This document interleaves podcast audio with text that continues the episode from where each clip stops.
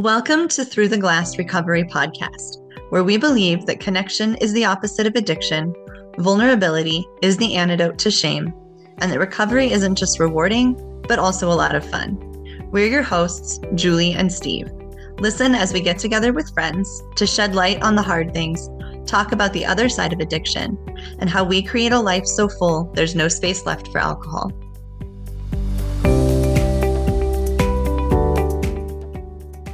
Remember that every time you hit like, or especially subscribe or follow, it lets the podcast platforms know that you think we've shared valuable content here, and other people that might benefit from our podcast will be more likely to see it. In this episode, we talk to John, Kris, and Ashley about the things we learned in the first 30 days of sobriety. We discuss everything from what the withdrawals looked like for each of us to facing all the fears that come with quitting drinking. We talk about all the unknowns that come with thinking about living without alcohol. We talk about where we found hope. Listen as we share what worked for us, what didn't, and what we wish someone would have told us before we started. So, we are here tonight with John, Kris, and Ashley. I'm going to let you guys go ahead and introduce yourselves. John, do you want to go first? Sure. Uh, so, I'm John. I'm from Portland, Oregon and I have 362 days sober. So close to a year. Kris. It'll be a year Thursday night. Nice. Thursday Yay! night. We're, oh, that's right, too. Yeah, John. One year party. Yeah, absolutely. Hi, I'm Kris. I'm from San Diego, California, and I have 101 days sober. And I, uh, for a living, I'm a dog walker and a pet sitter. So that's just a little bit about me. Awesome. Cool. Thank you. And Ashley. I am Ashley in real life. um, I'm from Pittsburgh, Pennsylvania, and I have 163 days sober. Awesome. And thanks for having me. Thanks for Thank being on, for guys. Being here. You're welcome. We talk a lot about the work of sobriety here on Through the Glass. But before anyone gets to the point of doing that emotional work, They've got to get through the early days, the days when withdrawals are wearing them down, cravings are constant and brutal, and it seems like you think about drinking or not drinking about once every mm. minute. So we thought it might be good to get together and talk about the first 30 days, often the hardest days of recovery. What worked for you? What didn't? What do you wish someone would have told you? So I think the first thing that comes to mind is there's two first 30 days. There's like the very first 30 I ever tried in like the first 30 of this current run. Because like the first 30 of this current run i had considerably more experience with like what it all means and i, I think that's a separate topic. But the first 30 in general were very different. I don't know if people want to where I should start, but maybe I'll start with like the very first 30. It was just like going from someone who never thought about quitting drinking to being like even considering maybe eight, one day of sobriety, and that was physically a lot more difficult for me. And there were just some basic things that I knew from nothing at that point. But uh, part of it was just like, I mean, honestly, one of the biggest things was going to bed early. And physically, I was hurting. I was not feeling well. I was trying to go to work, and it was not a pretty picture.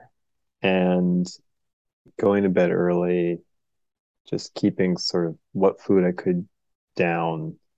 Really, the basics was was about all I could manage, and I, at that time, I never got thirty consecutive days sober. But just in that early phase, it was really proving to myself that I could physically survive 24, 48, however many hours without alcohol mm-hmm. was mind blowing and once I'd learned that for myself, then I could think about more. But I just had to get physically through it for a little while. I didn't have like the the withdrawal like shakes, that kind of stuff, but just physically felt wretched. Yeah, my my withdrawals were just nasty. I had the shakes, the night sweats, the the foggy mind, the foggy brain, like nothing. The day felt like it dragged on forever, and squaring thoughts, putting a, like a complete sentence together felt like a chore. It was hard to do. it's I remember that first the first week was absolutely brutal for me. Physically, sleeping, thoughts. Even the second week, the second week dragged on big time. It was the first two weeks just of like nasty physical uh, headaches, shakes, sweats. I won't get into detail, but it was the it was ugly. It was really ugly. I still managed to make it to work every day. I can't say that I was very successful at doing much. I made it there. Uh, there was a lot of fear for me because I I drank when I drove. That was one of the things that I did. Drinking in my truck was uh, uh, that's what I did for the most part. I mean, I drank at home, but not to the amount that I did when I was uh, I was driving. My truck was my home. It was it was where I drank the bulk. I was alone. It was easy. Nobody could tell me I was drinking too much. It's just how uh, it, it was my safe alone place, isolated from everyone. So driving for me, even though I didn't have any money, I didn't have anything. It was I was scared to drive anywhere because even if I didn't have any money, you can always. I was scared I was going to ask somebody. Like, how desperate was I going to be to drink? Because I've only ever tried to quit once. This is my first time so it's 569 days today. And like you just kind of have to hang on for dear life. I, I, I went to meetings almost every day, uh, but like physic, let's physically hanging on for dear life, let alone just mentally hanging on for dear life. So those first thirty days, really, if you can hang the hell on and get through them, and have a community to help you through it, at least somebody to talk to and hang on to, like start crying because I think when you start crying, everything starts to get a little bit better, even though it sucks. Uh, I know when I started letting it out, regardless of the physical pain, the mental pain got a little bit easier. I think for me, the mental pain was still, it took more than a month for that to even start to feel like it was healing. Mm-hmm. The first 30 days was basically just like a death grip on sobriety. That's all it was. Like I like being afraid to drive. I was I, I never didn't really drink and drive, but I was afraid to have to run into town and run errands because like even going into the grocery store, you know, you're going to be faced with the liquor aisle or, you know, driving by the liquor store in just our little town that I live in. Like there were days that it took everything I had to drive by or to walk by and not stop. That was hard. Like it was the first 30 days are just a different world. Like, I don't know, I wasn't ready to really even start diving into the mental stuff yet, the emotional stuff. I just needed to get through a day. Like the first week, I mean, my husband was still out of town. I was still homeschooling my kids everything was a fog. I didn't really even know what I was doing or saying. I they, they somehow made it through most of their lessons, but I don't really remember any of it. I just it was all just a fog. A very grumpy, irritable fog. Yes. And I didn't Yeah, I know the grumpy. Right. Well, and I didn't like mm-hmm. I wasn't in a place where I was ready to tell anybody that I was quitting. Had I just been like, "Hey, I've decided to quit drinking I'm probably going to be a little bit grumpy. Like my kids are teenagers. That wouldn't have been like anything they couldn't understand. But I didn't say anything. I just tried to pretend like everything was fine, which I think was to my detriment, really. Like it probably would have been easier for everybody if I had just said, this is what I'm going through. But I didn't tell anybody right off. So I think it actually made it harder on me. Kind of like what I did when I I went all out right at the beginning. I like day three I told my family. I, called them up day three, day two. It was one of those two days. I, I like I called them up and I told mom, dad, and my sister, like, I'm I have an alcohol problem. I have a drinking problem. I'm gonna need help. I don't know what that looks like. I I but I'm gonna need your support. And then uh, I had my wife's family at the time come over for supper and told them in person. And so, like, right off the bat, I literally was, I said, you know, I have a problem. I need help. I'm getting help. I need your support. I don't know what that is going to look like, but I'm trying. That's really brave. I definitely didn't tell people. but I um I agree so much with John that I have had many, many trying to stop drinking. There was probably only four times where I lasted 30 days, including this time. And um I I feel like this time was way easier than before, but I had no idea how much sleep I was going to need. I understood why I needed to sleep a lot when I was drinking because I was always staying up really late. So I was sleeping and taking naps. But now I'm I'm not staying up late drinking and I'm still needing to take naps. You know, like I said, I'm a dog walker, so I have to wake up early, do all my dog walks. I'm home usually by noon or one, and then I would just hit the couch and sleep for like three or four hours.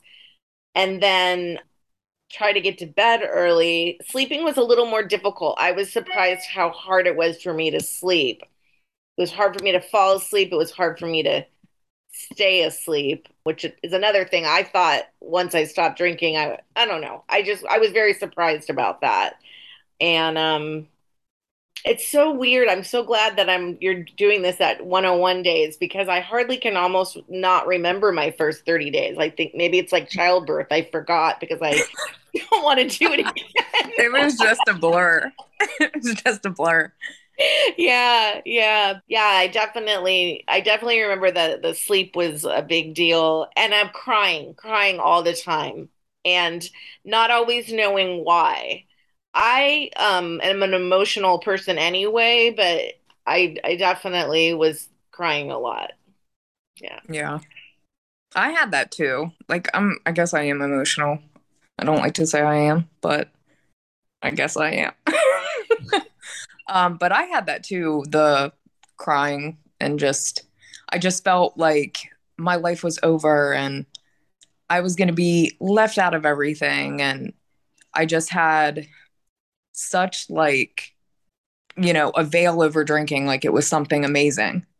And i mean you got to understand i'm coming from being addicted to drugs you know another substance and having to go to like outpatient rehab for this. And then now you know having a problem with drinking and i feel which i you know John i didn't withdraw either off this i felt like shitty but i didn't withdraw off of it but i with withdrawal off of drugs bad.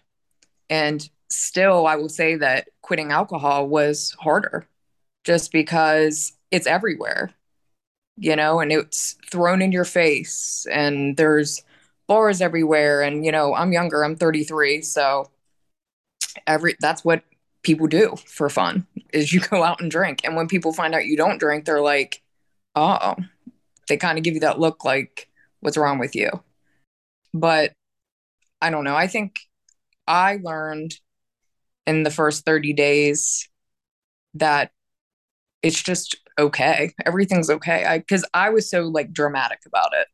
Like how am I going to live without alcohol? Like this isn't fair. But it is. It's just it's going to be okay and the community was probably the biggest step in the right direction that I've ever made because before I mean, yeah, I quit something, you know, but I didn't have support or anything. I kind of did it by myself. And I don't think I ever fully kind of healed that emotional trauma in the first place. And just having other people to talk to, uh, talk to definitely helped that. So I'm grateful for that. Yeah, like, I think, Go ahead, John. I was just gonna say, I think if you compare like my very first 30 days where I was, I didn't know what I was doing and I wasn't talking to anybody about it. I mean, like, I didn't even talk to my wife about it. Who like at some point because we drank together all the time, and she was like, "Okay, like you know, you're not drinking." And like so, like one night she like doesn't drink with me because she's trying to figure out like when I'm going to have a drink. Like it was sort of like bizarro world. and I was just trying to do it online, like on the app support stuff, as opposed to this latest cycle where partway in I was like, okay, what's got to change? I got to finally admit I got to go to a meeting and I looked back. I did prepare for this meeting. I looked back at some of my old posts, and like you can see all of a sudden from like just sort of this miserable wailing Yeah. to I don't like it. I don't feel good. I'm unhappy and I'm I'm complaining a lot, but there's still a little more direction to it. And like there was something to say. Like I'm not a terribly much person. I think I've cried maybe once in the past year getting through this. But having a place to go and be like, oh, it's okay to to be an alcoholic. Like it's okay to be like one of those people and like I'll make it. I can kind of do it that let me get because I think I went to my first meeting like day 10 of this run. Like that let me get from days 10 to 30 with like vastly improved relief of oh God, there's a plan. And it's not my plan, which is good because my plans clearly have not worked out. there's a plan that like someone else can help me with. And and once I get to that point, it's like, oh fine, we're we're gonna kind of be okay in some fashion. Yeah. I think that's the big thing is just you are going to be okay. Life is going to be good because on day five or 10 or day 14, it's really hard to believe life is actually going to feel good again, or maybe for the first time. Again, with going to meetings was the big difference for me this time around because I had done 30 days a few times before. And for me, it was just seeing so many happy people that convinced me it was worth at least holding on and trying. Because, and I know a lot of people too, it's like, like, who am I even without drinking? I'm not confident. I'm not funny. I'm not outgoing. I'm not any of these things without alcohol in my system. Like, what does that even look like? And am I even going to like that person? Do I even want to be that person? And that just, it just comes with time. That doesn't even come in the first 30 days. Like, I'm just figuring that out in at a year. But those are some big fears when you're first starting out. Like, what is that even going to look like? And that's, I think, what stopped me from continuing on sometimes. I would quit for four or five days, maybe a week. And then I would just, I would have so many different fears surrounding staying quit that I'd just be like, oh, never mind. I, I, don't need to do this right now. And just holding on and getting through all those fears, I think was really important. It's kind of like losing your best friend, right? That's what it was like. It was the it was the one thing that you took with you everywhere. It went wherever you went, and it it, it was you know you went to a social event, and I I had lots of drinks. I showed up, you know, well lubed, and you you take that part away, and it's like okay, now now now what do I do? Now, yes, I'm not going to this event. Like I basically the first 30 days I I did almost nothing. Didn't really go anywhere, didn't really do anything. Probably the best thing I did was just do nothing and like go to work, come home, do the bare minimum and just like not go outside of the box. The box is really small. and I went to a whole bunch of meetings. I went to a bunch. I went to like four meetings a week. Um, that was it's kind of like what Julie said. You saw smiles, even if Mm. uh, smiles and laughter. It, it just felt like something you wished you could have. It felt like it was so far away, even if you felt like junk, physically and kind of mentally. When you sat down in a meeting and you saw a bunch of people, regardless of how many days they were, even if you were, you know, I was, you know, day four, day five, day six. I remember I I I downloaded the counter. I downloaded and and because I couldn't count how many days I was sober. I was like, how many days am I? You know, I quit on the, on a Sunday night, and and I was, it's Saturday. I'm like, how many days is that? I'm like trying to count on my hand. I'm like, no, I'm just gonna download an app on my phone, and then put the date in and have it tell me. So that's what I did. I'm glad you brought that up though, because I think that the first, well, my couple first 30 days, I guess, I had difficulty with counting my days because every time I had to like reset or something, I felt like crap about myself. And you told me, Mr. Steve, that each reset is a lesson. Mhm. And for anyone out there that is dealing with maybe picking up again and, you know, struggling, I think it was just meant to be for me to have those resets because I feel like I grew so much with them. I really did, you know, just being able to share my experience with it and knowing what works for me and what doesn't. And I think that definitely help. But don't worry about the numbers. Just try to get through it one day at a time because I feel like sometimes the numbers and the count kind of messes you up and discourages you sometimes. And that definitely messed with me the first 30 days until I like broke it and got over it. And I was like, it's fine. You know, you just got to keep pushing forward. Yeah, that one day at a time. I mean, it sounds really cliche because we hear it so mm-hmm. much, but if you don't, if you look any further than today, it totally it just messes with your head, you know? Like I would just be like, I I don't know if I can do this forever, you know? And then you start thinking about all the upcoming things that are going to happen in life, you know? Like for me, it was always vacations.